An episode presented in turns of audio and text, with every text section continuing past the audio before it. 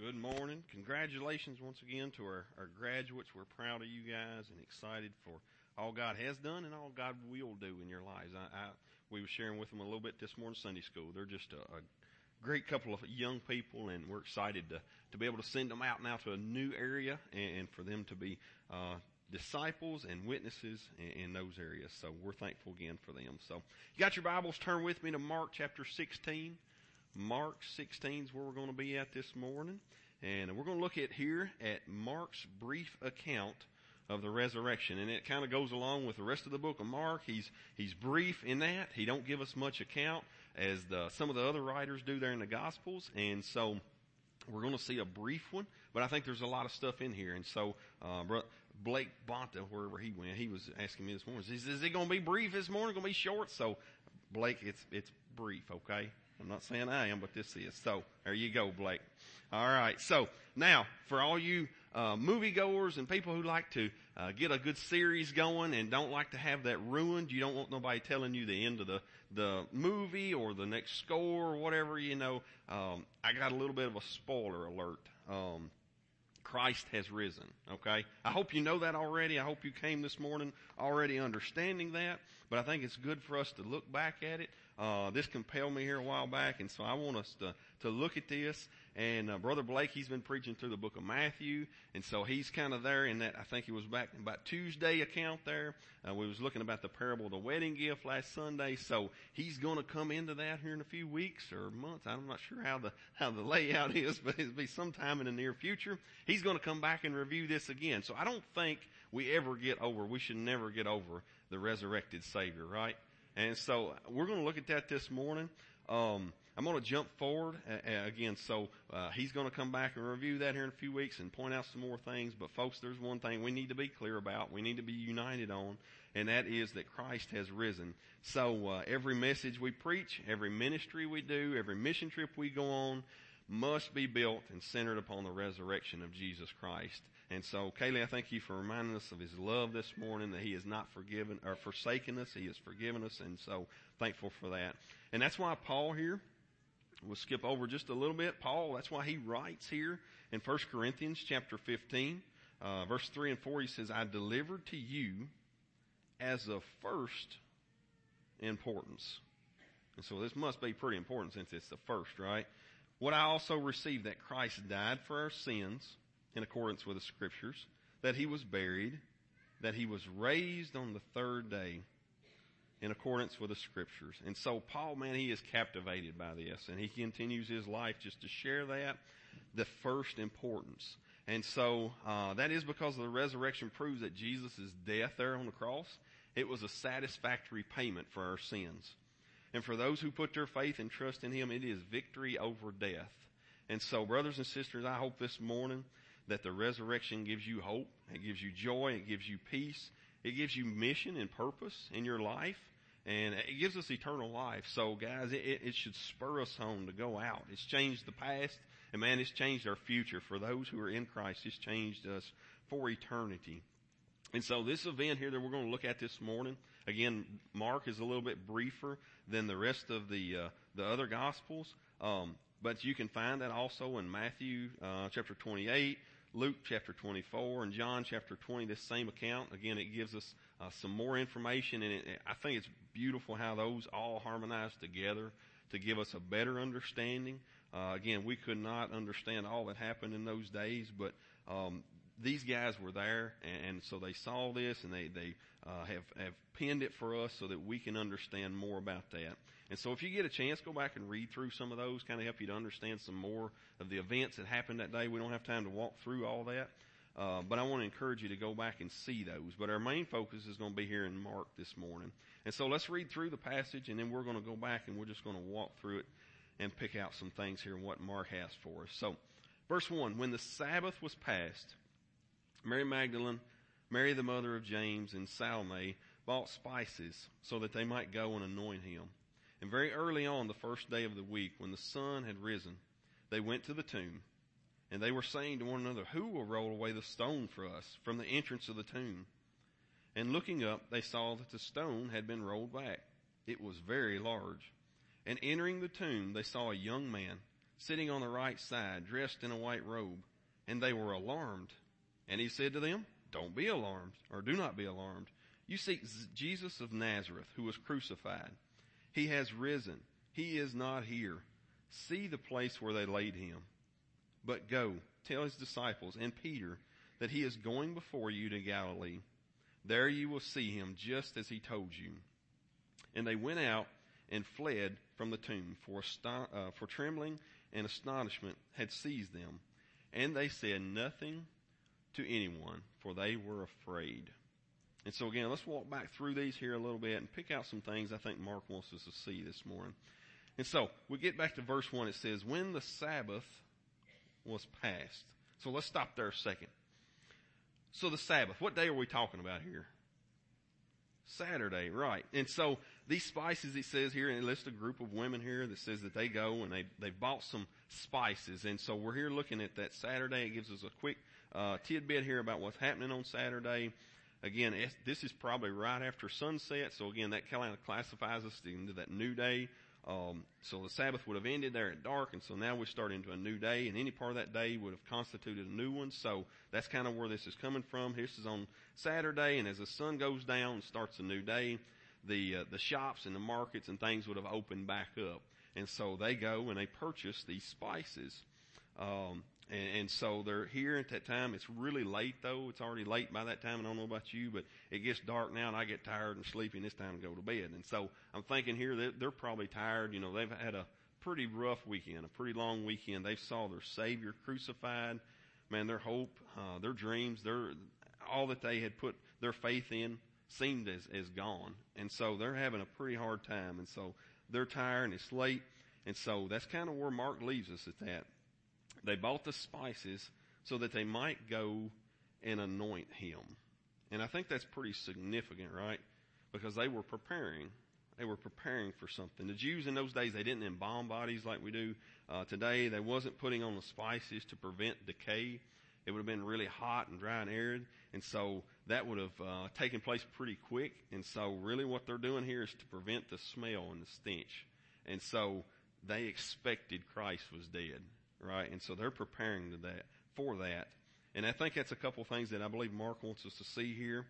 These women, uh, they had a love and devotion to Jesus, right? And even here at his death, man, they, they were mourning and they were worshiping. They were coming at it just as, again, just a time of, of worship. Man, their love um, drove them to continue to worship him and bring those spices and just to anoint his body. Uh, love will make you do strange things, won't it? It didn't make sense, man. They didn't know how they was going to get the stone rolled away. Uh, but they came ready to worship. And so, uh, love will make you do strange things. I thought about that with prom last weekend, man. It just makes you do all kinds of crazy things. But these women had a love for Christ and they were willing to serve and worship. And I think the second thing is, it, I think Mark here, he identifies these women to help us see that there was people there.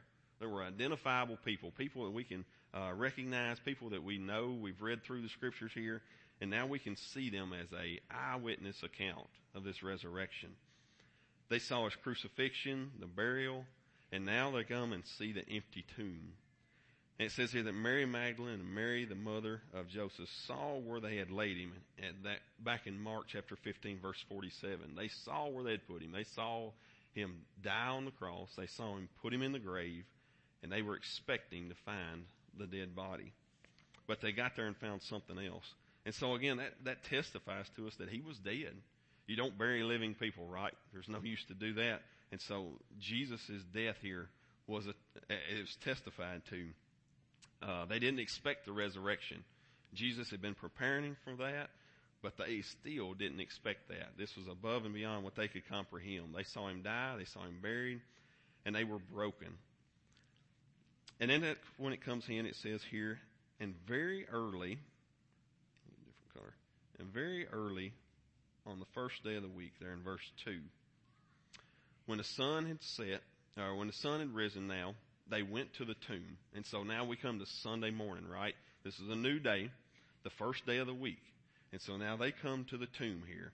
And so remember that the new day, whenever that, that sunset there on sun, uh, Saturday, the Sabbath, it started that new day. So now we're looking, it's probably about twelve hours or so in to that new day, the first day of the week.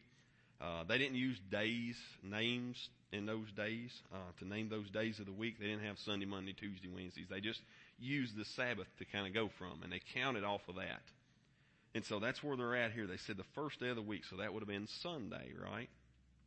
And so up until uh, the resurrection, Sabbath had always been the most important day of the week for people, right? Everything there in their culture revolved around the Sabbath until after the resurrection.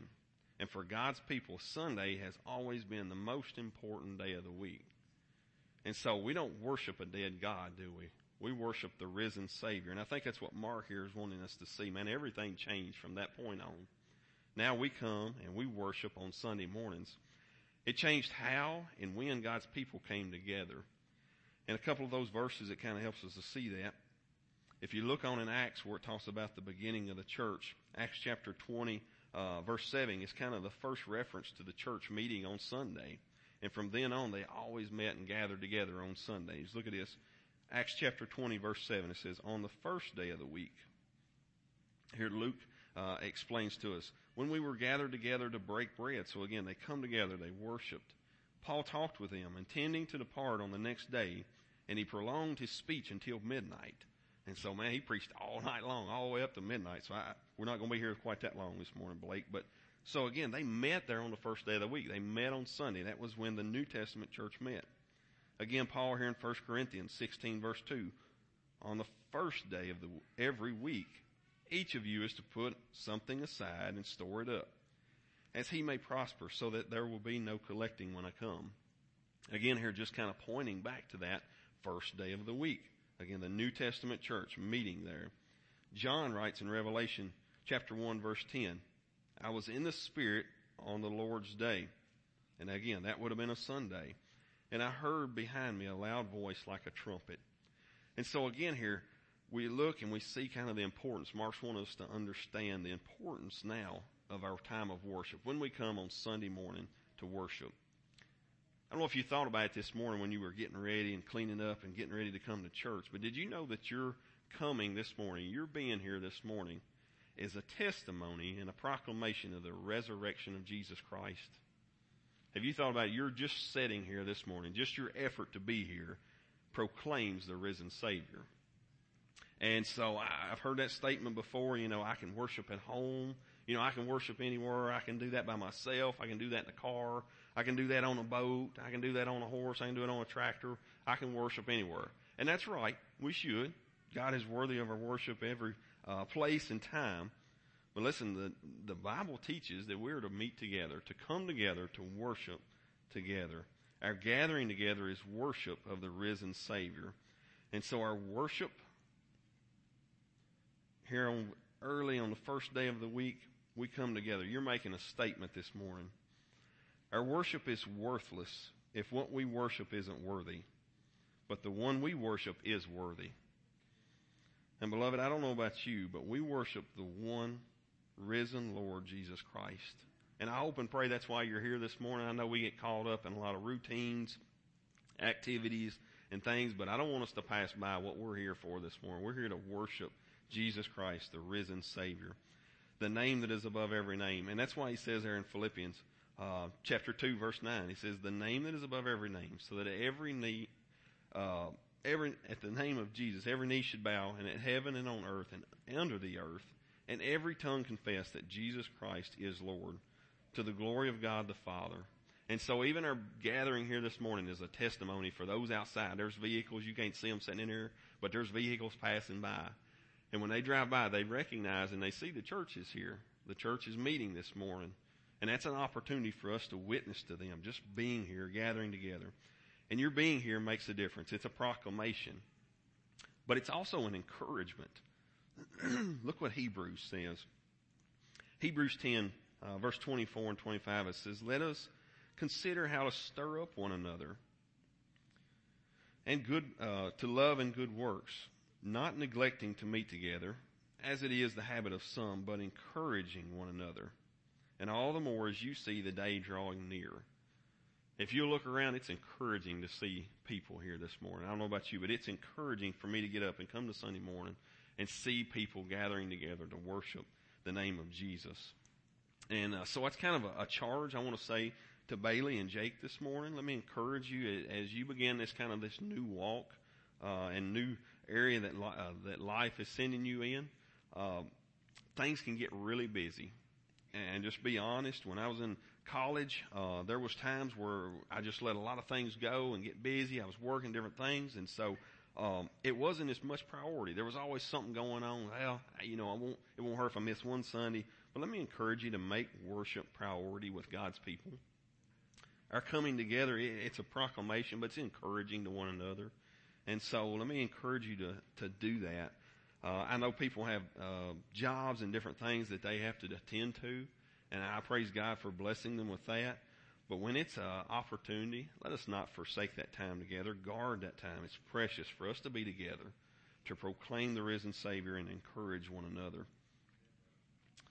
Verse three, he says here, and they were saying to one another, who will roll the stone away, or who will roll the stone for us from the entrance of the tomb? And looking up, they saw that the stone had been rolled back. It was very large. And so here I think Mark wants us to understand that this is a supernatural event. This was a huge stone. That first picture I had up there kind of showed it. Uh, been uh, those those caves or whatever kind of been hewed out. And then they would uh, that tomb there, I, we don't know exactly for sure, but kind of uh, the way history shows and different ones have studied, it kind of shows that that was a, a large stone. Uh, would have taken Uh, a great deal to have moved, and these women knew that.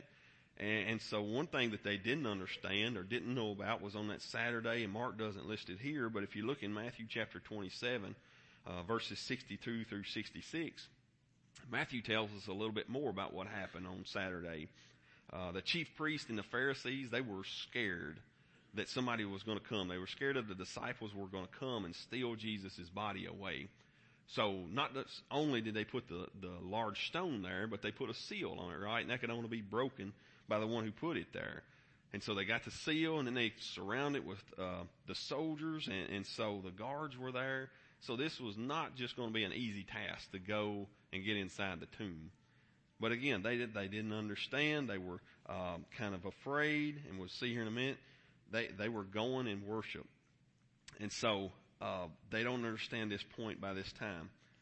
But they get there, and they see that things have changed. When they got there, God had already taken care of it for them. And do you know that the stone was not rolled away to let Jesus out, right? That's not why the stone was rolled away, not to let him out, but to let people in to see for themselves that the tomb was empty. And I think that's a, a significant point here that Mark makes. And he uses, again, he uses these ladies, uh, these three that he mentions here to give us some eyewitness account to see that. Later on, the others come and they see that. Man, those guards, when they wake up, they see that the tomb is empty. Man, there there is eyewitness accounts. And so I'm thankful for that because I wasn't there that day. I didn't see it. But I have the written accounts of the eyewitnesses that show that, man, the tomb was empty. God had raised his son, Jesus Christ, from the dead. And so I'm thankful for that testimony this morning that those people were willing to share what they saw. And I wonder that this morning about our own lives. Who do we need to share that with? Who do you need to tell about the empty tomb this morning? There's a lost and dying world out there that needs to hear about the risen Savior. So who is that that you need to share that with? And it says, um, let me move on here. It says here in verse five and six, and entering the tomb, they saw a young man sitting on the right side, dressed in a white robe, and they were alarmed. And I think Luke also uh, does the same, but they only mention one here. I think the other Gospels also mention two. And so it's not that they're conflicting, but Mark, his emphasis is just on what this one angel says here. And so he, and he said to them, do not be alarmed, right? That's good news. They were alarmed. And so he gives them some reassurance. Do not be alarmed. I think they probably still were, and we're going to see that here in a second. You seek Jesus of Nazareth, who was crucified. He has risen. He is not here. See the place where they laid him. And again, the women were alarmed. They were in shock. They were in amazement, right? The last time they saw Jesus, he was dead. They saw him placed in that tomb. Um, and that's in the, it finishes up there in, in chapter fifteen. It says, Mary Magdalene, and verse forty-seven, and Mary the mother of Joseph saw where they laid him. And so when they get there, they're amazed. And this is definitely not what they expected to find, right? They were mourning, they were emotional, and they had forgotten about all the earlier times when Jesus had told them about what was going to happen. I don't have them here, but you can write them in your margin. Mark chapter eight, verse uh, or chapter eight, verse thirty-one says, "And he began to teach them that the Son of Man must suffer many things and be rejected by the elders and chief priests and the scribes and be killed and after three days rise again." Mark chapter nine, verse thirty-one, "For he was teaching his disciples, saying to them, the Son of Man is going to be delivered into the hands of men, and they will kill him. And when he is killed, after three days he will rise."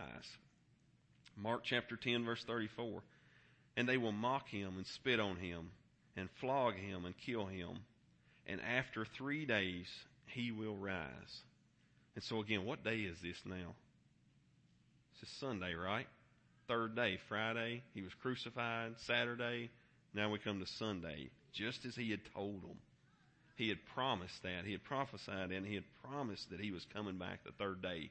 He was going to rise. Isn't it easy to forget about the promises of God when we're going through some of those hard times? I don't know about you, but we get distracted a lot by our stress, and distress comes along, and man, it just knocks us off course, and we so easily forget about the promises of God. And I want to ask you this morning, where do you turn to when you face those hard times? I want to encourage you to go back to the promises of God and His Word. And that's what Lindsay was talking about with her, her graduates this morning, just to continue to be in God's Word daily, to get that nourishment that we need. These women were in shock. They were in amazement. They were alarmed. They were scared. And that's what the, the angel reminds them here, of the promises of God, the promises Jesus had told them. And he goes on here and he says, "You seek Jesus of Nazareth." I believe Mark here wants to remind us, and it reminds them that this was a real person, right? This was a real place that he had lived. They had saw him. They had watched his life. He really died. They saw that. He was really buried, and they saw that.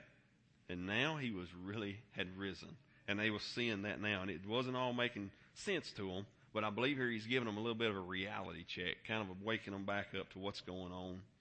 Um, and so they had knew him, they had saw him, but he had came to accomplish the work of his Father had sent him to do, to pay the penalty and the price for our sins once and for all. And so that's why we can now sing that old hymn, right? What can wash away my sins?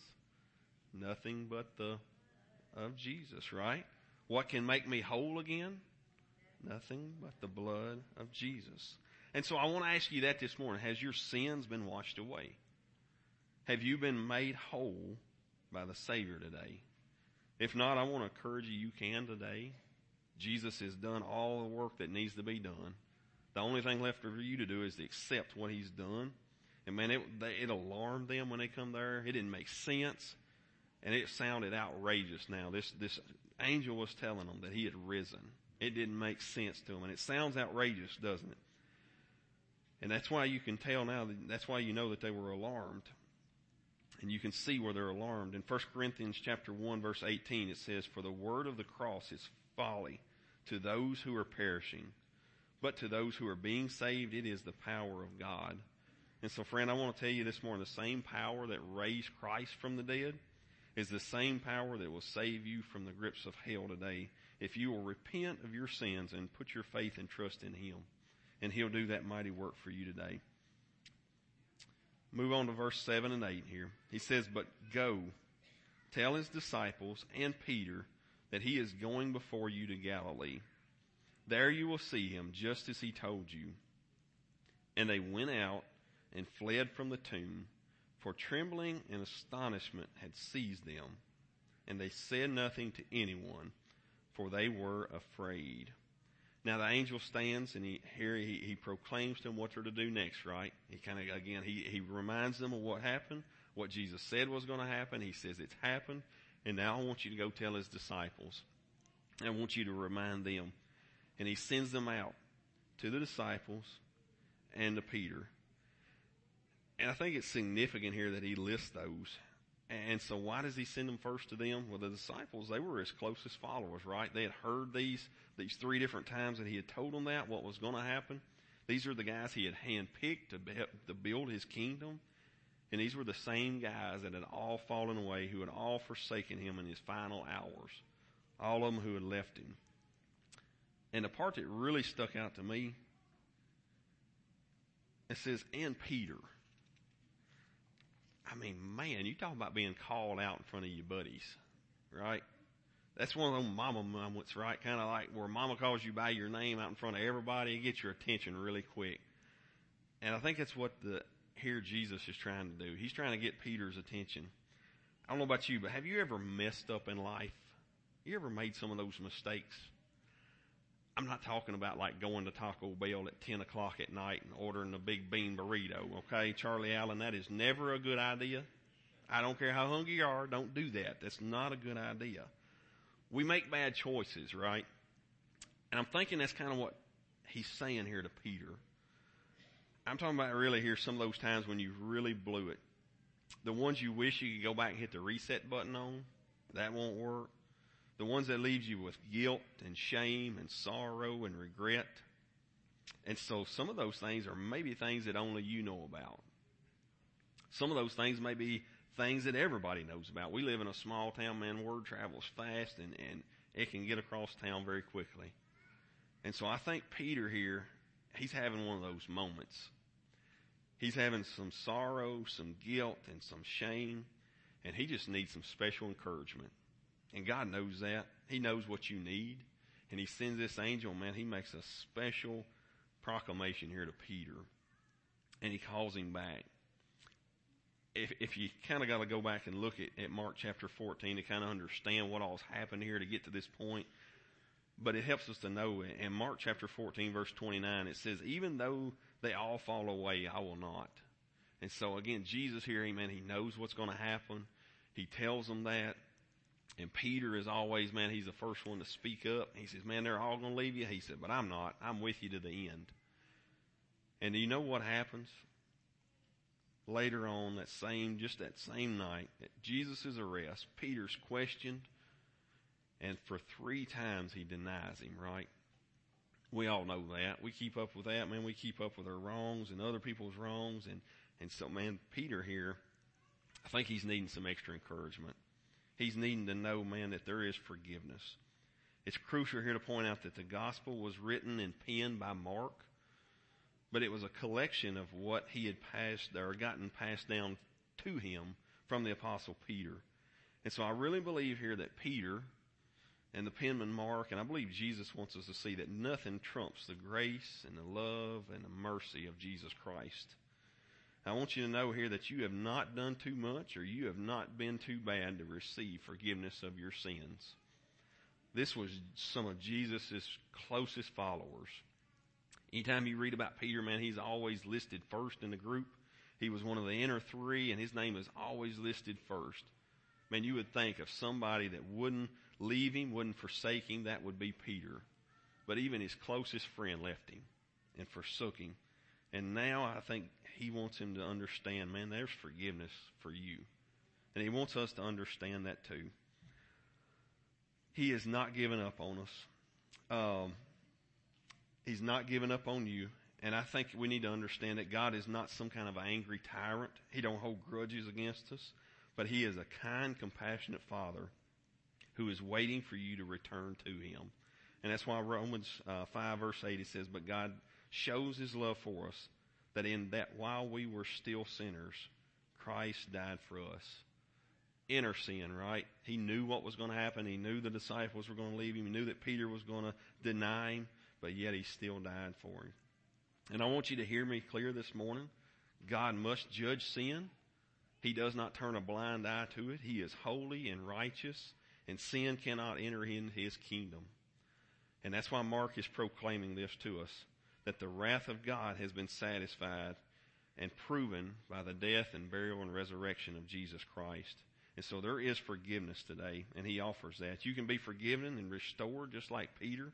If you'll go on and look, man, Peter, he, he goes on and proclaims the good news and the gospel to people, and thousands get saved. And, man, he's restored and renewed, and, man, he goes on and does the work of the Lord.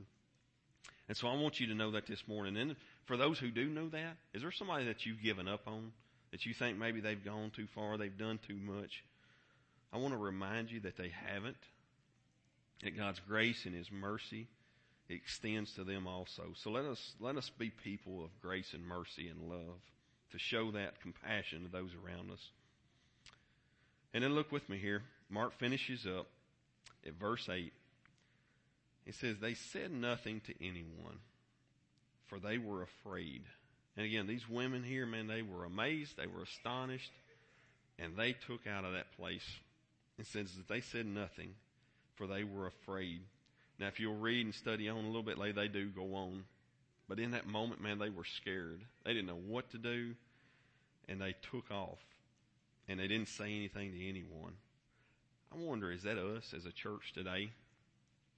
Are we willing to tell people about the risen Savior? Church, I hope and pray that is not us. I hope and pray that we are going about sharing the good news of Jesus Christ. And with that as a church, I want to challenge you. I've got two opportunities here for you to, to be a part of that in sharing. Opportunities for you to share about the risen Savior. Wednesday night worship. We're coming into a time, school's getting ready to close out, and so we're kind of transitioning. If you were here with us the last couple of years, we've been doing Wednesday night worship. And so we want to bring our kiddos uh, over here to the sanctuary on Wednesday nights, and we'll have a message here every Wednesday night. Somebody's going to come and lead us in the Word. We'll have a time of worship. And so I want you to know that starts in June, June the second through July the twenty-eighth. And why am I telling you this? Because I think Charlie helped me out. He's, he's left on me again. The numbers, I think last week there was like fifty plus children and youth ages. There's a great need for us to come together to worship, but there's also a great need for us to come together and to help provide a place for young people to come to hear the Word of God. And it's a challenge at times. I don't know if you got kids, had kids, grandkids. I got three. If you need some, we will share. It's a challenge at times to hear what somebody is preaching or teaching. And so when you're overwhelmed, you need a little extra help. And so I want to encourage you to be a part. June twentieth, uh, June second through July the twenty-eighth, Wednesday nights, will you commit to helping some young people hear about the risen Savior? We start at five o'clock feeding. We go to five thirty. We're going to be back over here and start worship at five thirty. Sit with them a few minutes, forty-five minutes. We'll go home. Well, would you be a part of that, sharing the good news with those young people? There'll be people get saved. I believe that. I believe that. Will you come and help? Be a part of that, June second through the twenty-eighth. Then there's another opportunity for you. Isn't it good God provides us opportunities to share the good news? Laura Sidebottom is in charge of our Vacation Bible School this year. It runs July the eighteenth through July the twenty-second. Did I get that right, Laura? Yes. And she has a list of people she needs help for. She needs places of teachers, people to feed, people just to do lots of things.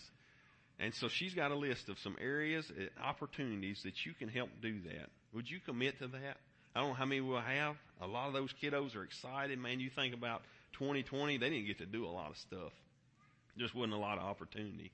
But God has opened doors, and man, we're having Vacation Bible School the week of July eighteenth through July the twenty-second. Would you commit some time that week to love on some kiddos and help them to hear about a risen Savior? See Miss Laura Sidebottom. I know she would love to get you signed up. And so I want to ask you this morning as we close, our musicians make their way, just a simple question. The ladies here had the same question. What will you do with the good news of the risen Savior, Jesus Christ? I hope and pray today, if you're here this morning and you do not know Him as your Lord and Savior, maybe you're like Peter and you just need to hear God's love has not changed for you, that it is available, and He is calling you to come to Him. If you're here this morning, I hope and pray that you'll do that. Maybe you're here this morning and you're like those disciples and, man, you've messed up or maybe just hadn't been as fruitful as you had, had planned and, and you just need to return back. Let me encourage you to do that today, to repent and turn back to Christ. Maybe it's just, again, just a reminder to go and tell, right? That's what He called these women to do. That's what He called His disciples to do. So maybe God has challenged you and calling you to go and tell somebody. Let me encourage you to be faithful today. What will you do with the good news of the resurrection of Jesus Christ? Let's pray. Father, we thank You for Your Word. thank you, God, that we do not serve a dead God. We serve a living, risen Savior.